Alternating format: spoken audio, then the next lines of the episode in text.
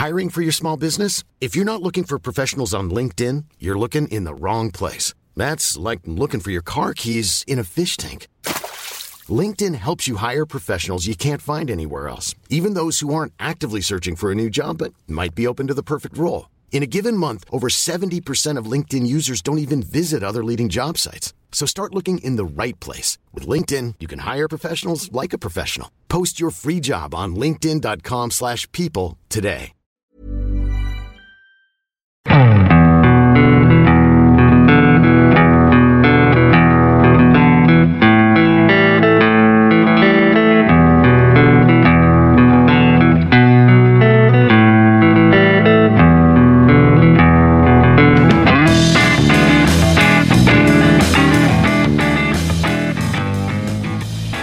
Hello and welcome to the second tier podcast. I'm Ryan Dilks and I'm joined by the Watford starting 11 to my Watford squad. It's Justin Peach. Good afternoon. How's it going, Justin? Yeah, not bad, not bad. Yeah, yeah. You ready for a new season of Championship football? I certainly am, you know, Saturday, Tuesday, Saturday, Tuesday, Saturday, Tuesday. Yep, that's exactly how it's going to be this season. We're going to be absolutely exhausted. Joined on the show today, we have two people making their second tier debuts. First off, we're joined by Phil Catchpole from the Wycombe podcast Ringing the Blues. Phil, how's it going? Very good, yeah, great to be in the second tier, you know. Thanks for having me on. No, it's all right. It's a pleasure to have you here. And from the Rotherham podcast, which is called the Rotherham United Podcast, it's Matt Lax. Matt, how's it going? No, thanks, mate. Thanks for having us on. Yeah, are you uh, also enjoying being back in the second tier? Uh, yes, it's great, great. It's a great division to be in. Well, one of the best divisions in the world to watch, so it's great to be involved in it. I, I would say it's the best division in the world, if if you ask me and Justin. But nonetheless, let's move on to what was possibly one of the biggest games from yesterday, and maybe even the biggest game of the season on paper. Uh, it was Wycombe versus Rotherham. It finished Rotherham 1 0 after a late goal from Michael Ihiekwe. Um, just before this, we talk about the actual game, gents. I just wanted to ask you heading into this game, it seems like it was a must win on paper for both sides. Uh, Phil, you first. Would you say it was a must win? Uh, yeah, it was kind of weird thinking about a six pointer, a relegation six pointer on the opening day of the mm. season, but it certainly felt like that because looking at the table and realistically as a Wycombe fan, there's not many opportunities for Wycombe to say, yeah, we've got a real, real good chance of getting points in this game. But, you know, with all due respect to Rotherham, yesterday was a, a, great opportunity for Wycombe to get three points on the board, um, and, and, they failed to do so. But, but yeah, that's that's kind of how they were looking at it. I mean, there's not a huge amount of pressure on Wycombe to stay up at all, but would obviously love to do it. And it's going to be a bit more difficult when he lose to what we think is probably going to be one of our relegation rivals on the opening day. Yeah, of course. Matt, would you also say it was a must-win game? It was, it's certainly a big game for us being away from home. Sort of takes us a little bit of pressure off us. It being a must-win. Uh, obviously, if it was one of our home games, which we think is going to be strong for this season, then it would have been much more pressure. But I think away from home, and we've got a terrible record against Wycombe at past as well, so we weren't expecting much to start with. Um, well, thankfully, it came out good this week for us. yeah, definitely did. Uh, Wycombe seemed to have the better of the chances in the game. Daryl Horgan, in particular, he missed mm. when he was pretty much under the bar and managed to get it over. Uh, and that was in the first couple of minutes as well. But Gareth Ainsworth said, um, well, it, it, seems like he'll be wondering how Wycombe came away with this game without anything. Uh, Phil, would you say uh, Wycombe at least deserved a point? Yeah, I mean, the first half, um, Wycombe did, you know, created all the chances, but they didn't take them. And we've talked about the difference between League One and the Championship, and everyone said to us like you won't get many chances, and when you do, you've got to take them. And Wycombe didn't do that yesterday, and, and they paid the heavy price for that. Uh, they should have been, you know, two, three up in the first half. Um, if Daryl Horgan scores in the first couple of minutes, it's probably a different game, but he didn't, you know, and uh, and you know Wycombe have done that to many teams in the past uh, in lower leagues where they come up at the end and, and nick a late winner and, and break hearts, but you know, Rotherham did a great job.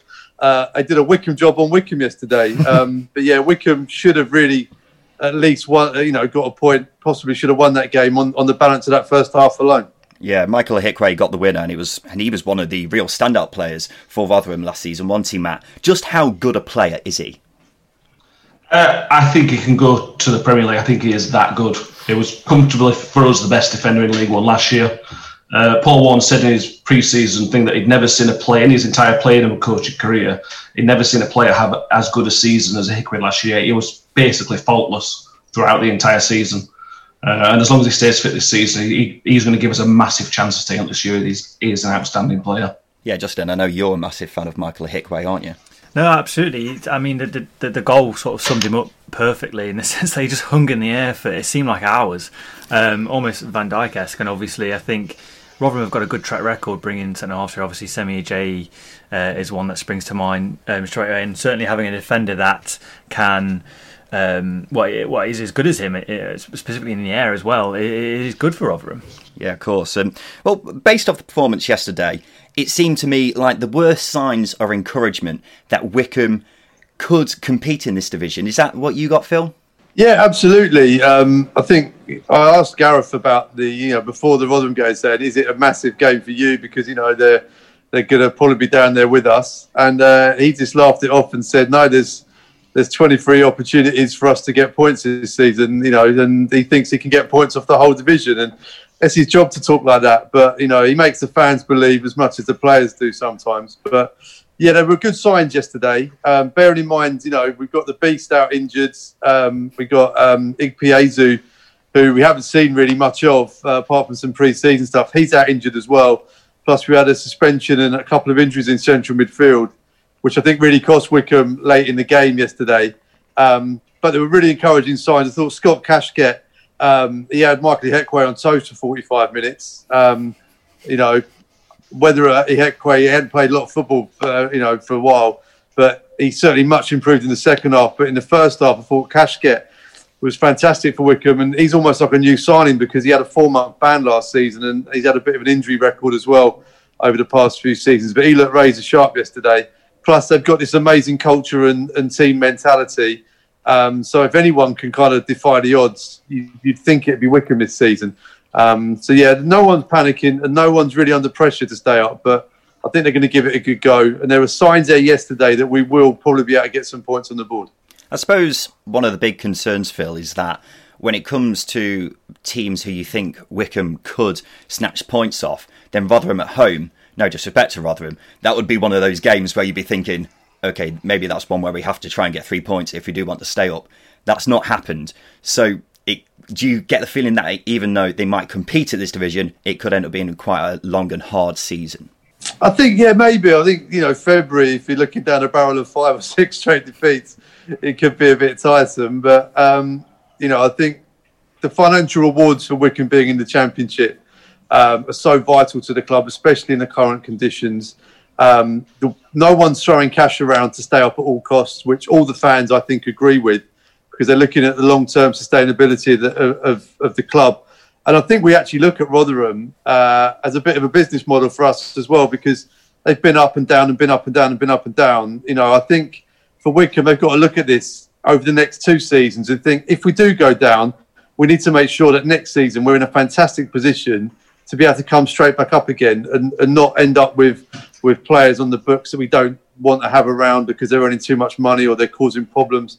Um, and I think the signings they've made have really reflected that because if Wycombe were to get relegated, I see all of the signings made so far um, sticking with Wycombe in League One and, and, making a strong nucleus for a squad to come back up the season after. Um, you know, obviously, I hope they stay up this season, but I think they're sort of looking at this as a two-season project, a bit like Rotherham have done with their sort of yo-yo status between one and the Championship. Yeah, and Matt, just going to you, this is obviously a great start for Paul Warne, isn't it? But um, has this result given Rotherham fans a bit of optimism that they could do quite well this season? Or right now, would you just take 21st? Uh, I'd still just take 21st. just staying up is obviously massive for us. Uh, but there's a lot of optimism coming into this season. We've got a, a, we, what we think is a really, really good squad of players, some who were with us last time at Championship. Uh, some new people like Freddie Ladapo, obviously, has come in last season, scored a lot. We're hoping he's going to be a key man for us this year, although he wasn't particularly good yesterday. Um, no, I think there's some it's some massive positives for us going forward. We we we feel really really positive about this season. Uh, it's not the strongest championship it's been in a long time. There's, you know, there's no outstanding Leeds or villas or you know outstanding teams this year. So there is an opportunity for us. We feel to stay up. Obviously, Wednesday having 12 points to cover them helps us as well. Um, but yeah, we're there's real confidence that we're going to stop this year. This year, I think. Yeah, of course. Justin, you're a massive fan of Paul Warne, aren't mm. you? So um, he'll take this result and think, yeah, we can definitely build upon this, can't we? Uh, absolutely, he's a he's a manager who thrives off uh, positivity, um, and obviously getting a getting a one 0 win on the opening day, you take him however however they come, whether they're one 0 scrappy wins and whatnot, if you've been the worst, no, the second best all game, um, and you and you win one 0 you take it. Ninety second minute winner is something that is just going to breed confidence in the side, and Paul Warne I think, is one person who can keep that going. Yeah, of course. Gents, just before we uh, move on and go around the rest of the division, I just wanted to ask you both, um, because it is quite early on in the season, who are uh, who's a player who we should be keeping an eye on from uh, your respective clubs? We'll start with you, Phil. Who's someone at Wycombe who uh, maybe neutrals should be having a look at and uh, seeing how they do this season? Yeah, I think Scott Kashket. Um, he, he's he's had a great story in terms of like his past, and he's had a lot of uh, things to come to get over had a terrible spell at Leyton Orient, and that came back to bite him a bit last season with his betting ban. But he's one of the most natural finishers I've seen play for Wycombe in recent times. He appears to got over his injury problems, and you know sometimes you hear about players that the higher they go, the, the kind of the more natural they look. And he looked really at home yesterday, uh, and he looked fit and strong. And you know if he gets a regular run in the side, and if he gets a big man to play off up top, either Ikpeazu or the Beast, then um, he could get a lot of goals for Wycombe this season, and he's an exciting player. So he'd be the one that I would sort of pinpoint. Yeah, very interesting. Uh, same question to you, Matt. Who would you say? Uh, probably Matt Crooks. He didn't particularly have a good game yesterday, uh, but last season he scored 19 goals. Uh, and he was with us last six months in Championship last time around, and he, he started to show what he could do in Championship last year.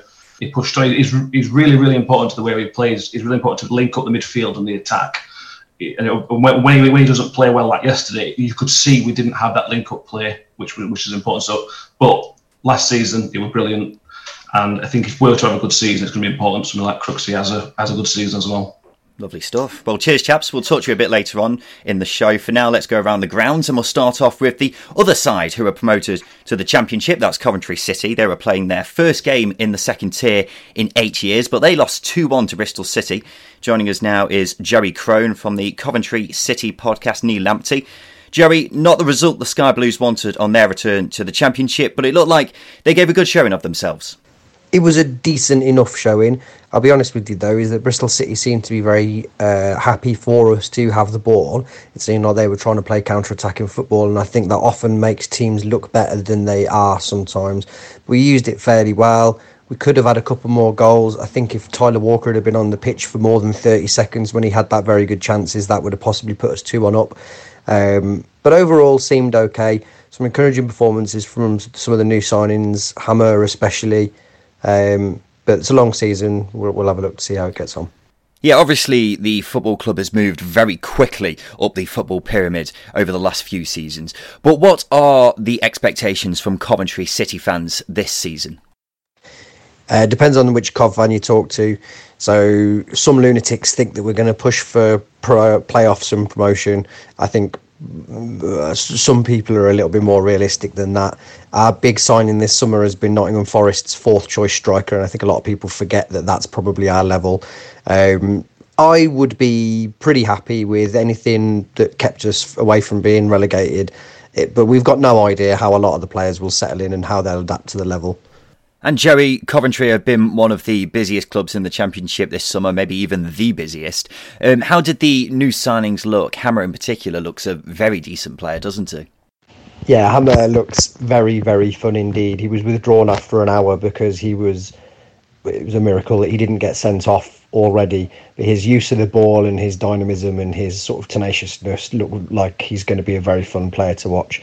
Funnily enough, the two players that look like they're going to have the biggest impact for us this season, apart from him, are another two new signings, but the two signings that we had last season, and that's Ryan Giles and Callum O'Hare, who the first two games we've had so far have linked up fantastically. Two players that we're familiar with to different extents, but the two players that look immediately like they will be able to cope with the demands of the championship. But as I say, only one proper league game in.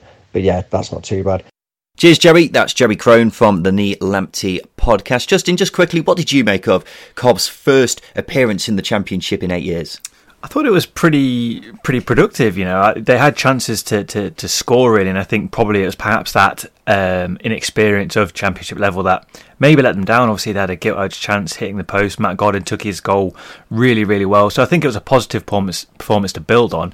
Um, and I think going away to Bristol City um, was a difficult first game, but Coventry City certainly you know covered themselves in glory. I think. And just on Bristol City, it was a great uh, result for them. And your favourite, Jamie Paterson, put in a stormer of a performance, didn't he? It was, it was a complete performance, wasn't it? That, that, that first goal in the first minute sort of epitomised him. He, he he managed to find himself in the box with nobody around him, absolutely nobody, and that's the ability he has. Obviously, Bristol City playing counter-attacking football against Coventry City suited them really well, and it's something that Lee Johnson didn't really hit the notes properly uh, and consistently. So this performance, I think, is certainly a positive one for me for, for Bristol City. Yeah, let's go to Hillsborough because there was a big old shock there as Wednesday beat Cardiff 2 0 thanks to goals from Jordan Rhodes and Josh Windass. Dan Fudge is from the Wednesday Week podcast. Dan, were you a bit surprised by yesterday's result? Was I surprised? It's absolutely mental. I was particularly overjoyed for Josh Windass, who um, was perceived by some of our fans as a bit of an average signing because he played for us at the back end of a season where, particularly, we were pretty rubbish.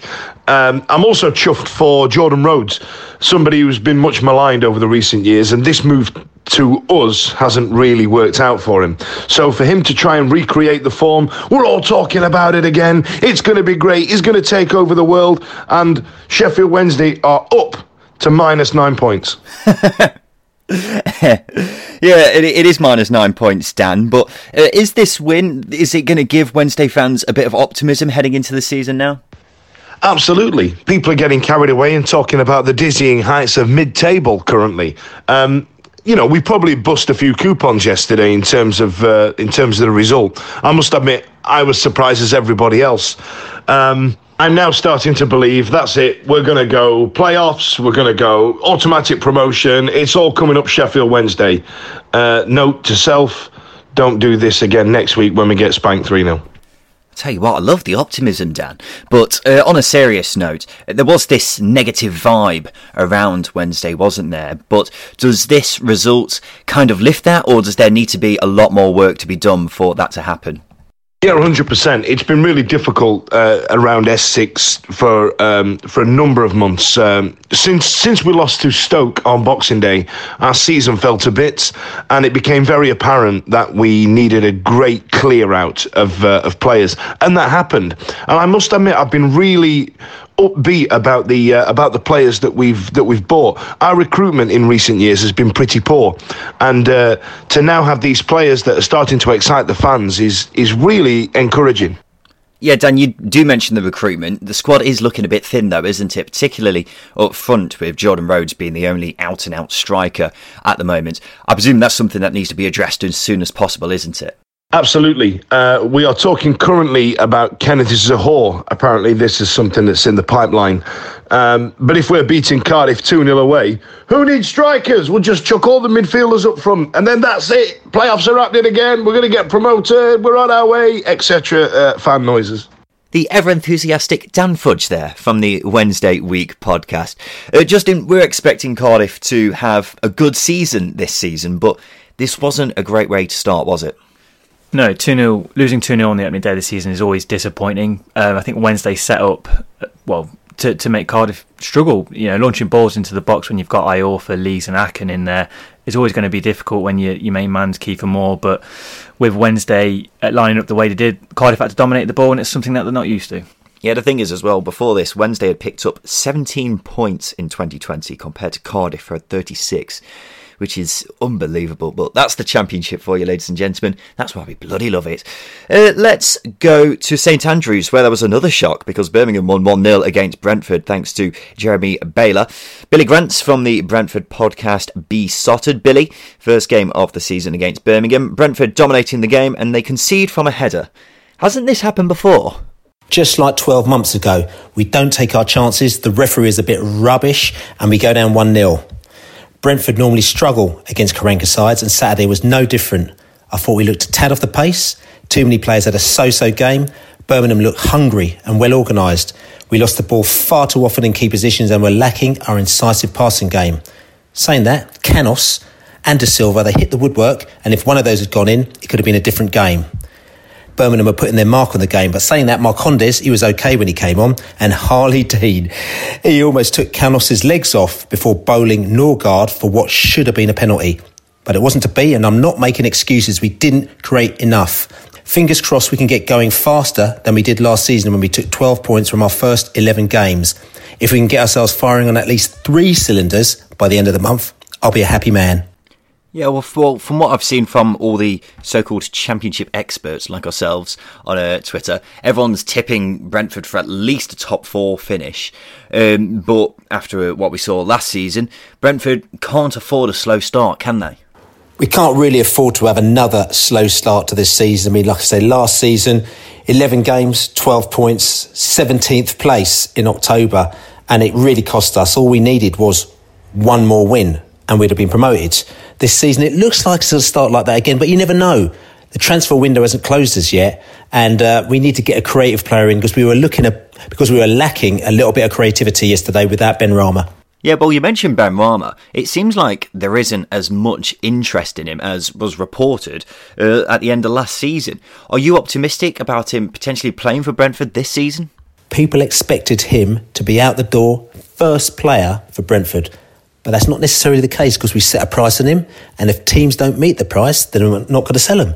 Not like the olden days when DJ Campbell, they gave us £500,000 for him and we were so desperate for the money, we took it. It's different with Brentford now, and I really expect the Benrahma scenario to long itself out for the whole of the window and him to probably be sold at the last minute on deadline day. But he's good enough, he'll play in the Premier League this season, and uh, Brentford will move on. Cheers, Billy. Billy Grant there from the Beesotted podcast. Uh, surprising result, Justin, but it's one hell of a, of a result for Aitor Karanka, isn't it? Well, you win 1 0 on your, your first game, it's always going to be a big result. And obviously, against one of the, the, the, the division's big hitters, it's, it's a massive result. And obviously, clean sheet, 1 0. What a way to start. Yeah, well, way to start. And uh, it's fair to say during our league table predictions we were quite sceptical about Birmingham's chances, but I mean, obviously Brentford dominated the game, but they defended quite well, didn't they, Birmingham? Which is something that we couldn't say too much about them last season, is it? Definitely not. Uh, I think Colin and Pedersen were superb. Colin won four out of his five duels, and Sunjic in midfield was brilliant as well. And I think that that setup for what that Karanka brings to Birmingham might suit them players down to the ground. Yeah, you can't say Aitor Karanka does not know how to organise a side. Uh, let's have a break, Justin. After that, we'll talk Forest, Norwich, and Luton.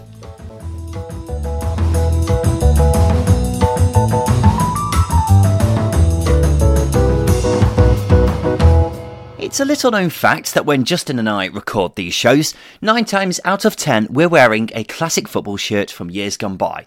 And where do we get them from? classicfootballshirts.co.uk. In fact, as I record this, I'm wearing my PSG shirt with Thiago Silva on the back. Alternatively, I could have worn my Juventus shirt, Dortmund shirt, Blackburn shirt. I could go on. We're big fans of classic football shirts here because they offer you classic football shirts at a great price. And it's not just shirts either. Oh no, dear listener. There's also training wear, tracksuits, shorts, socks, you name it, and I can guarantee they'll have something for your club. So head on over to classicfootballshirts.co.uk or visit them in store in either London or Manchester.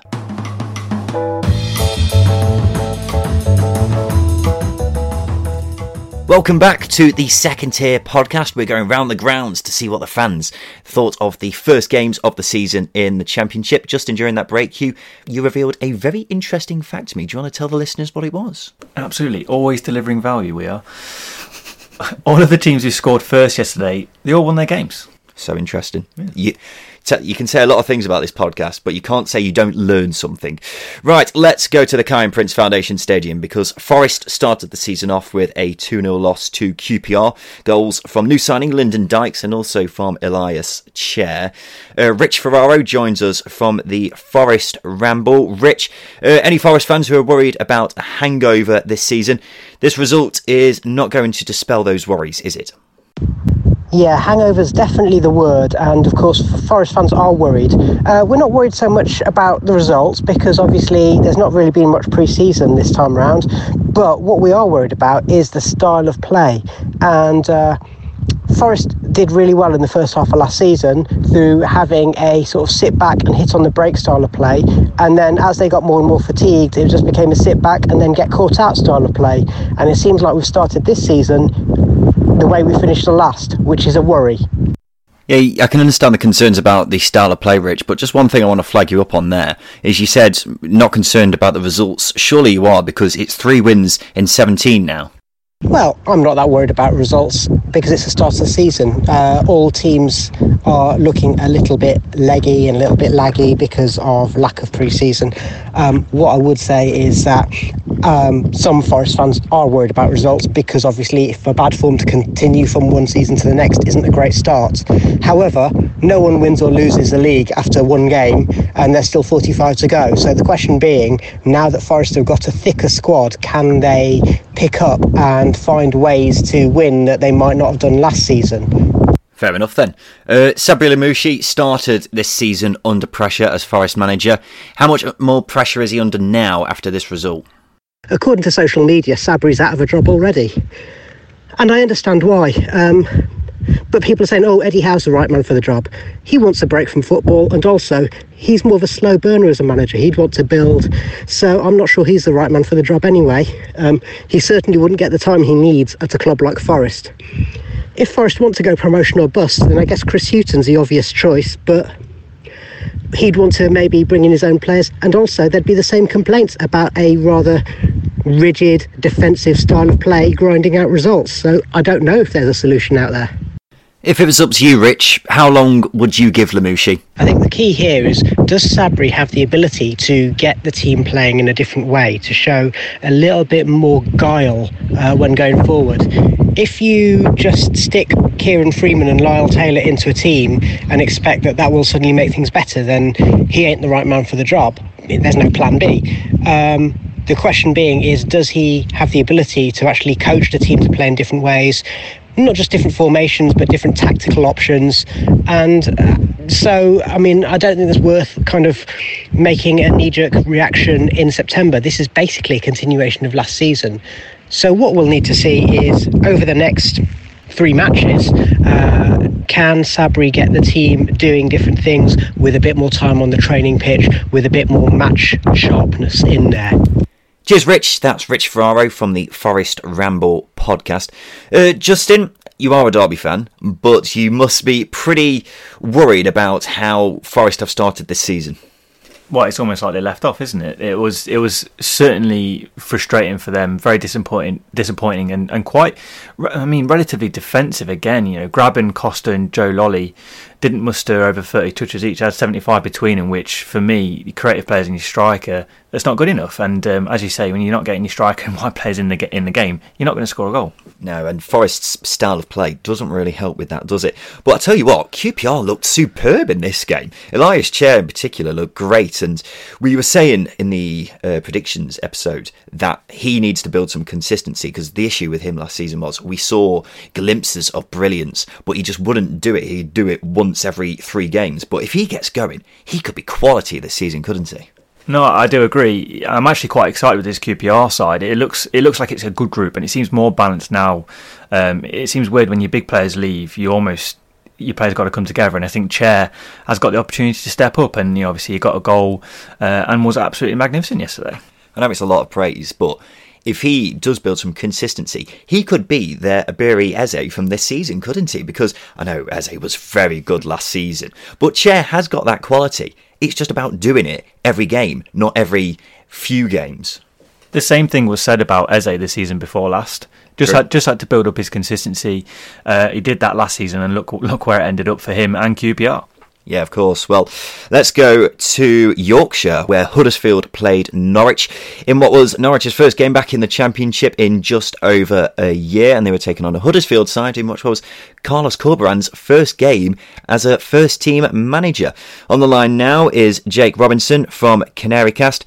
Jake, this seemed a bit of a one sided game in the way that um, Norwich were constantly knocking on the door, and at one point it didn't seem like it was going to go their way until Adam Idah popped up. Yeah, mate, it was a tricky one because uh, first half Huddersfield looked good. They were pressing us well, and we were struggling to create opportunities.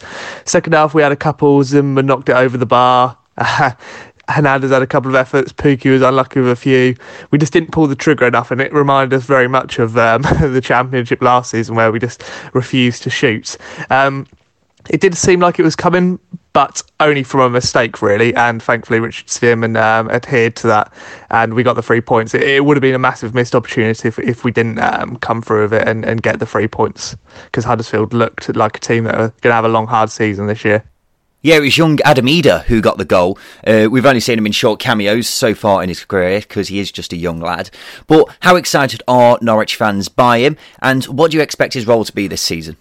Yeah, it's fantastic to see him score. I think Norwich fans have almost taken it for granted about the young players we've had coming through, but everyone loves a, a youth uh, player coming through up front and scoring goals for the club.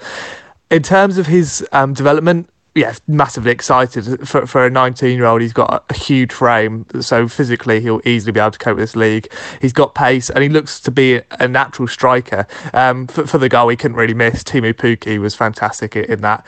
He, Adam said after the game he didn't expect him to pass it because not many strikers would in that position. But yeah, really unselfish and great for him to score the goal. In terms of um, his development, I'm very surprised to see that Jordan Hugill didn't come off the bench uh, instead of him but great to see that Daniel Farke has that faith in him. I, I think he'll be up there this season uh, uh, with a lot of cameos because I think, as well as up front, we could potentially see him on the left hand side with his pace if, if Placheta and Hernandez aren't doing the job.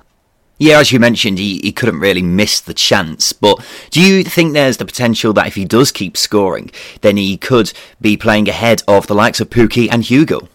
It's an interesting one about Teemu, really, because yesterday, apart from finishing, he was fantastic, very sharp, really good in the press, and that's that's massive for Norwich because he's got the, all of the attributes that Daniel Farke is after in a striker.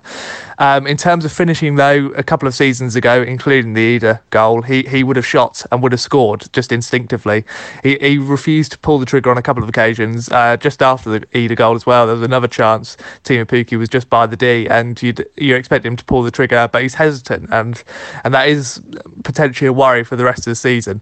Um, if Idah keeps scoring, of course he'll be up there. Um, the only thing is Daniel Farke normally refuses to change a winning side, so it could potentially be a cameo role in, until he's scoring five, six, seven goals off the bench, and he's too good to leave out.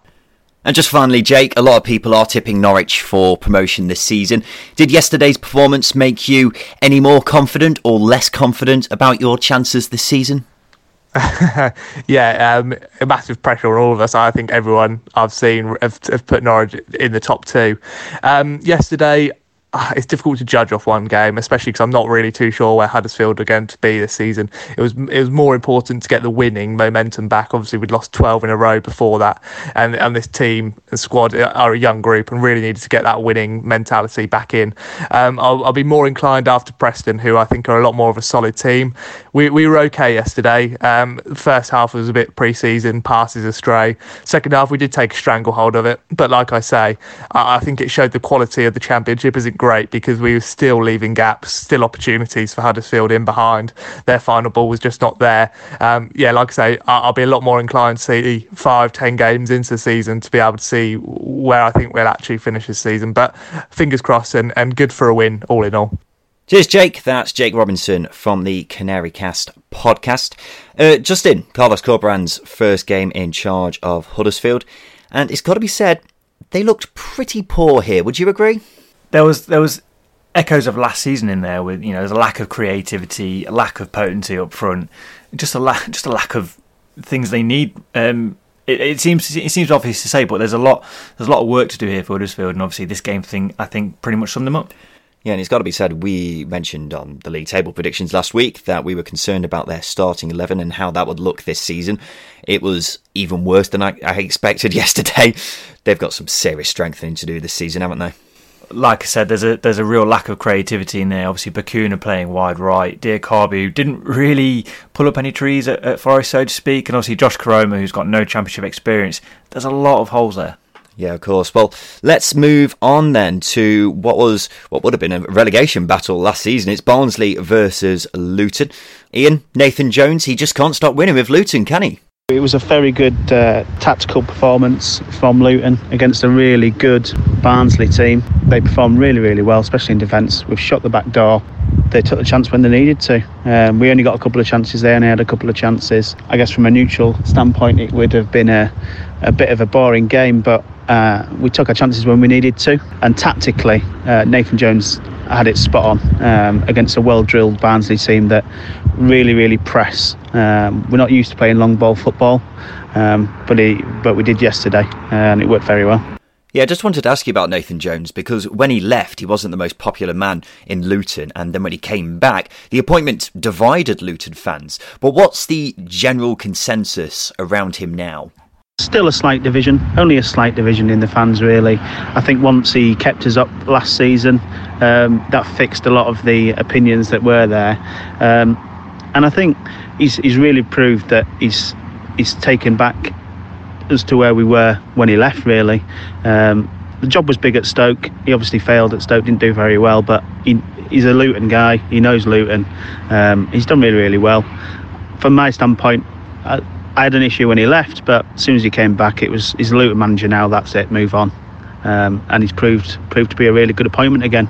It's weird that there's still even a slight bit of division around Nathan Jones, but nonetheless, uh, James Collins got on the score sheet yesterday. He's someone who seems like a really underrated player. How good is he?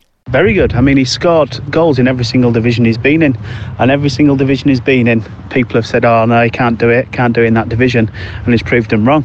And if take the goals away, um, he's he's a really, really hard worker, up and down the field, constantly presses the ball, does really, really well in that area of the pitch he, he, he's underrated, no doubt, um, and definitely should have started at Ireland last week. Um, it'd be amazing if he doesn't get a call up after scoring four goals in two games. Yeah, and just finally, Ian, um, despite the brilliant work that Nathan Jones is doing, it seems like the aim this season for Luton fans is just to stay up. Is that the case? I think for most that's the case, yeah. Um, if we stay up, it's another great achievement under our budget. Um, we can't expect normally much more than that, but quietly confident we'll progress better than where we were last year. Um, I think with the recent results, we've only had one defeat in the last 16 or something like that. Um, but he's, he's done really, really well. I think as long as we sort our problems out at the back, we've got enough to go up front. Um, I think we've got one more player to come in. Pretty confident we can do a little bit better than we did last year. Uh, I think we'll surprise a few this year. Cheers, Ian. That's Ian Robertson there from We Are Luton Town. Justin from a Barnsley perspective, the Struber train is delayed leaving the station. Wasn't a great performance from them, was it? I think you mean the Bavarian boat. No, I don't mean the Bavarian boat. We're sticking with the Struber train. It's copyrighted now. Please go on. well, yeah, obviously disappointing to lose 1 0 to Luton. They had one chance and it went in. That almost sums up Luton under Nathan Jones at the moment. And obviously, with Barnsley being so good going forward, six shots, six shots off target really isn't good enough for a team who are so so good at scoring goals at times. Yeah, and the thing is as well, we rate Barnsley quite well. So uh, this result is massively disappointing from their perspective, but there's still a long way to go in the season, isn't there? Because we are only one game in. Let's go to uh, Bournemouth, where uh, they played their first game back in the Championship since being relegated. They played Blackburn in what was a very entertaining game, finished 3 2. Jack Stacey among the goals. Justin, what did you make of this game? I mean, 3 2 opening day of the season, it's a very good game. Um, but I think it just summed up the chaos that Bournemouth bring with them wherever they go. Just attack, attack, attack, and pretty poor defensively yeah, this game decided to be a bit different and decided to be actually quite entertaining, which doesn't really happen too much on the uh, first day of the championship. Usually teams are quite sturdy and don't really want to go out and attack too much. But I think we saw plenty of attacking quality, didn't we? I think that's pretty obvious, really. Adam Armstrong, in particular, is someone we really love on this podcast, isn't he? I mean, his goal was brilliant, mm, spectacular.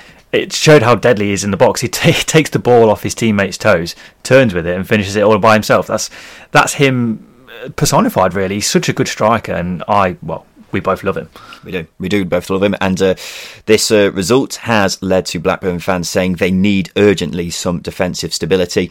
That's pretty obvious, really, isn't it? When you lose someone like Tosin Adarabioyo, you need to replace him, don't you? I am surprised nobody's come in just yet, um, and I think obviously that that would be a priority because I think going forward they're fine. It's just obviously, as you say, defensively they need a bit of backup.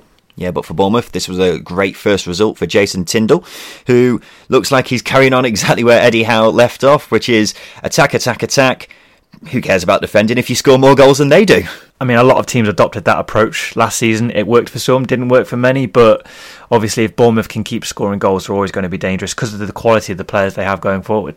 Yeah, and the th- well, the thing is, we were saying um, when we were talking about Bournemouth in the league table predictions, they have got some very good players. I mean, you look at the starting eleven, the likes of Lerma, uh, Solanke, Mepham, Stacey, players who are very handy in Premier League level, really, and now they're in the Championship. They are big names, but that doesn't necessarily always mean that they're going to do well at this level, does it? So it remains to be seen how that's going to pan out. Uh, let's go to the game that happened on Friday night. That also involved a relegated side. That was Watford. That finished 1 0 after a goal from Craig Cathcart. A bullet header it was as well, wasn't it? It nearly took the net out. Yeah, it did. Yeah, the, the thing is, from a, a Watford perspective, I suppose when you have been relegated to the Championship, the last side you want to come up against is someone managed by Neil Warnock. But this wasn't a uh, particularly entertaining game, I didn't think. Uh, you might disagree, but I thought Watford, I was very impressed with how well they did defensively. Even though they've got all these young attacking players going forwards, it was really the defensive side of their game that stood out for me. I mean, I might disagree. Maybe our standards on, on types of games is, is very different. I quite like one 0 wins, um, but um, on, on yeah, on the on the flip side of the coin, I thought Watford gave Middlesbrough quite a few chances. They had four shots on target, seven shots inside the penalty area. Assombalonga should have scored with a free header. Boro had chances here to get a result. I, think they might have edged the game overall. So certainly think defending from a Watford perspective that left a lot to be desired. Well, let's move on then to Pride Park, where um, Derby put in a pretty average performance, to say the very least, against Reading, who won 2 0. We'll talk Reading first, Justin, because this was quite an impressive performance from uh, a Reading side who we weren't too sure about heading into this season, especially under a new manager. But they, they looked all right, didn't they? Even though Derby weren't in great shakes themselves. There were a lot of question marks um, with Reading before the game, and I think they answered a lot of a lot of questions and maybe a lot of criticisms. They looked fitter and stronger than Derby, and genuinely looked incredibly dangerous every time they went forward. And wow, Lucas João Mm, he put in a, one hell of a performance, didn't he? And uh, it's not something we're being able to say quite often with Lucas João. He does. He is one of those players who is incredibly inconsistent. So if he manages to get some form and does it over a number of games, then he could be a very good player, couldn't he? But I thought Derby looked really average, didn't they? I mean, going forwards, it doesn't help when you've got a, Jack, a striker like Jack Marriott who's unfit, low in confidence. That doesn't help. But in other areas as well, I thought they were just really bang average. Well, if we're, com- if we're going to compare Lucas João to Jack Marriott, Lucas João uh, touched the ball 47 times. He was in the game. Compare that to Jack Marriott, who only touched the ball 20 times, which is a scary amount for your forward. Um, when you're trying to, well, you're chasing the game at, the, at this point. Uh, and obviously, as you say, Derby, you said Derby looked average. I think that's incredibly kind. Kind, yeah, very kind. Because um, for me, at times, it looked like they lacked a bit of leadership in there. And as you say, Derby. Desperate need of creativity and a striker. Well, they have been linked with a couple of players. We don't really know if they're just Twitter rumours or, or what, but they are so desperate to have a striker and another winger, at least, because injuries have also been a problem with the likes of Lawrence and Waghorn also missing. But they are so desperate to bring players in, so, so desperate. And it remains to be seen if that's going to be done. It looks like, from what a lot of reports are saying, it might happen over the over this week, actually.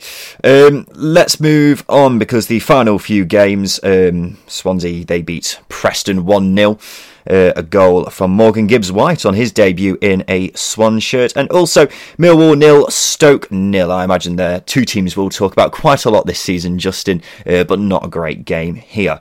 Right, let's do some news.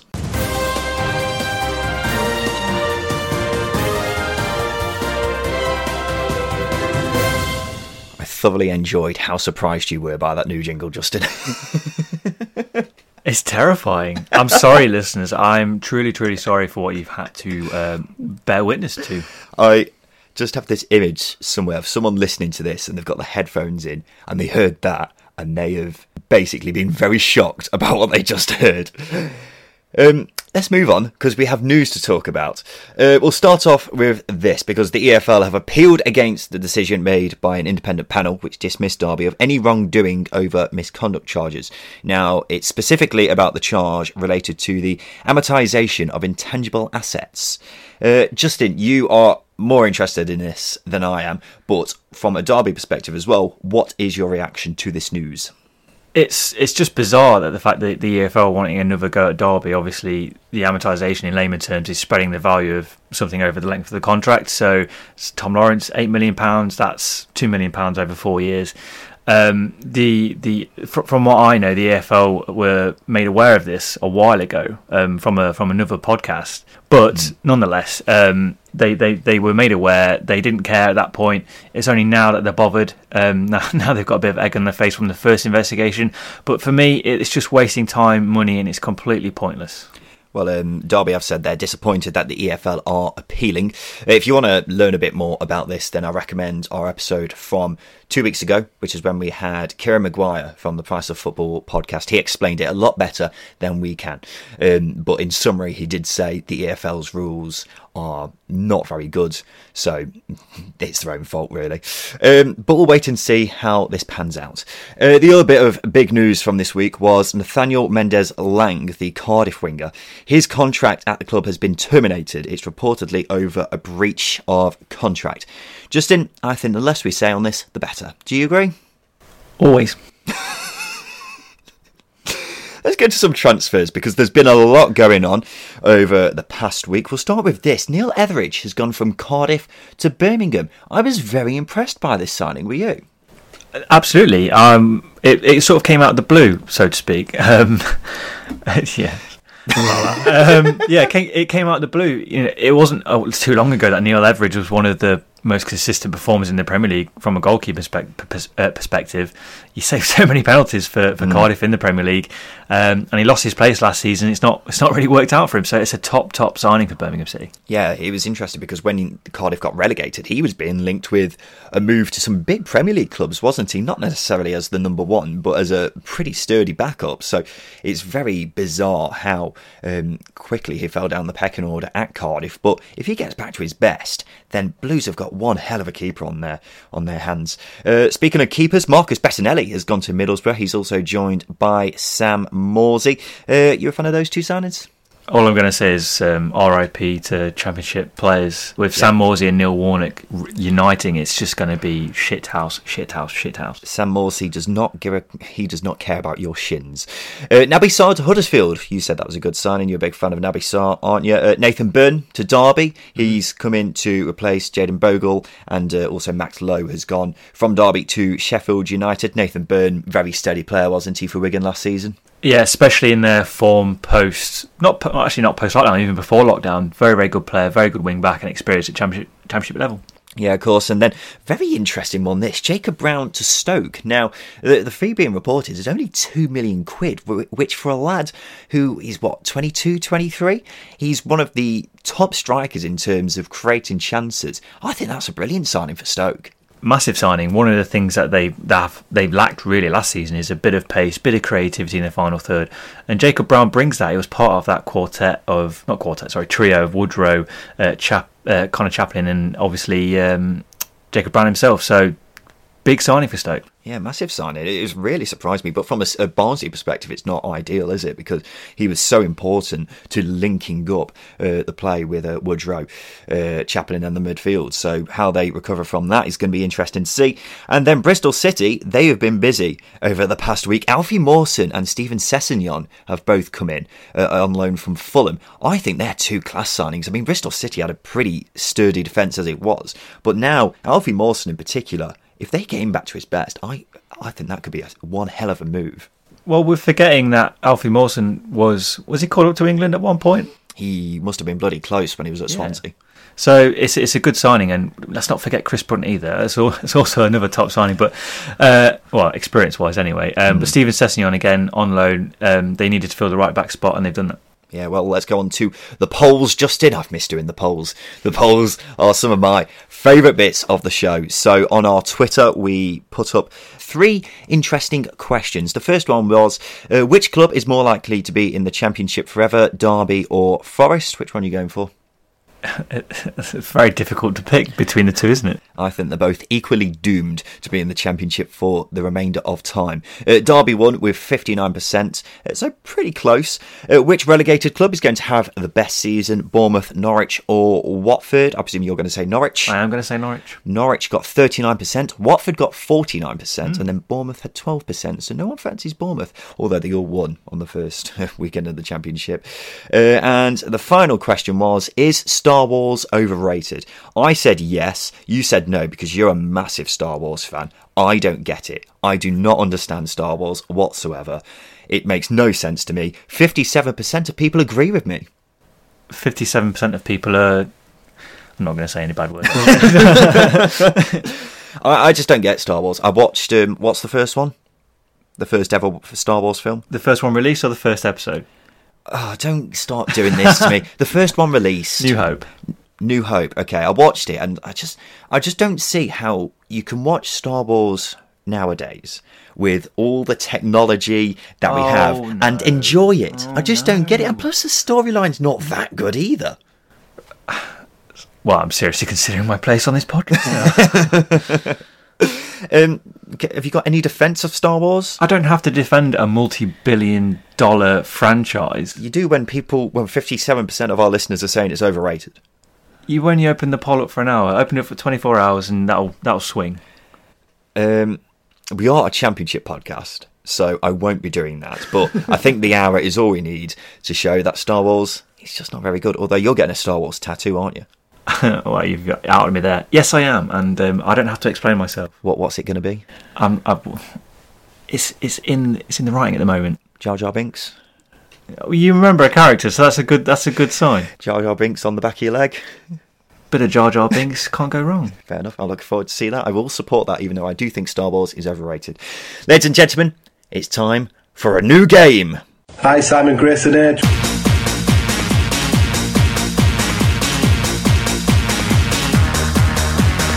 So this game is called Simon Grayson's Hateful Eight. We're joined by Phil Catchpole from the Wycombe podcast Ringing the Blues and Matt Lax from the Rotherham United podcast. Gentlemen, you'll be the first to try out our new game. How excited are you?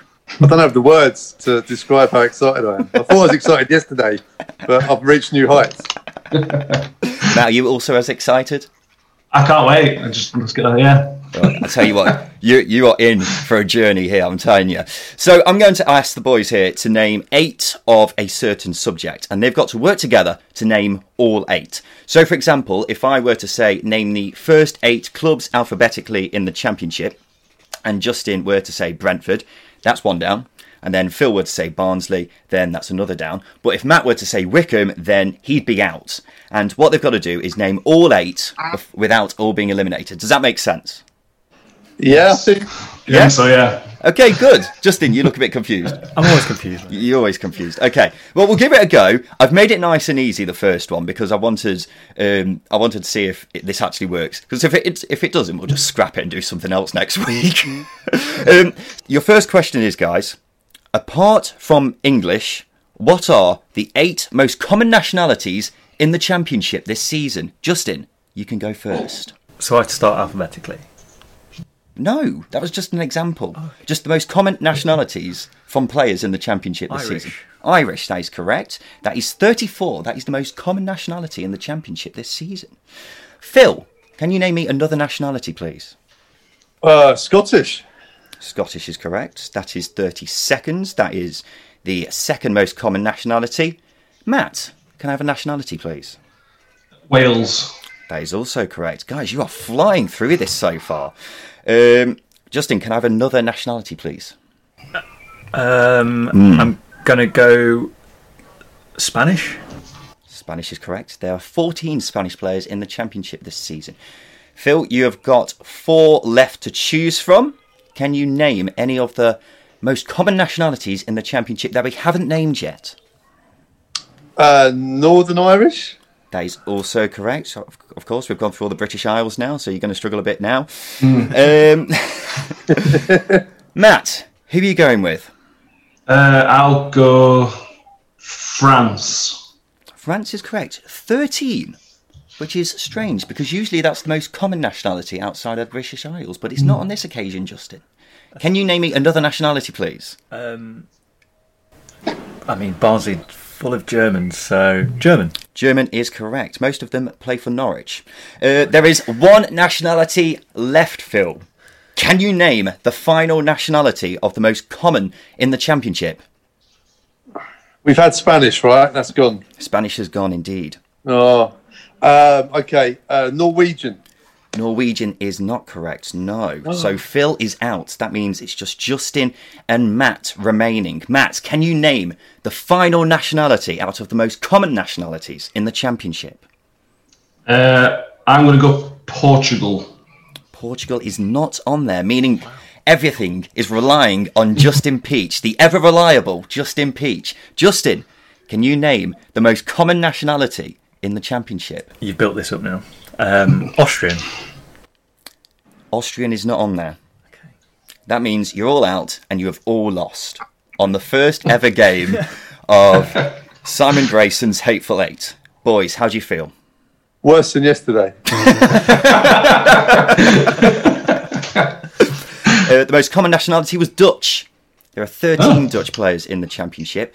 Um, I thought you were going to breeze through that, so I'm very surprised. Uh, the other most common nationalities outside of the top eight were Danish. There are 10. Brentford. Nigerian, and then Austrian. So that was on there, but there are only nine, which is weird because I can't name one Austrian championship. Again, I think they all play for Barnsley. Andy Weimann. Probably. I can't name many, many others apart from that. Anyway, lads, you have all lost at the first ever Simon Grayson's Hateful Eight. You should all be very disappointed for yourselves. But thank you for taking part in the show today. We have been joined by Matt Lax from the Rotherham United podcast. Thanks, man. Thank you. Appreciate it. No problem. And Phil Catchpole from the Wycombe podcast Ringing the Blues. Phil, thanks for joining us. Uh, a real pleasure. This has been the Second Tier Podcast. As always, if you could give us a like uh, on Twitter and give us a review, a rating on Apple Podcast, it'll be all very much appreciated. It all does so much for us as a podcast. And if you could just tell your friends, fellow fans about us, it goes a long way, I promise you. Thank you for tuning in today. I've been Ryan Dilks. I'll be Justin Peach. Thank you for listening.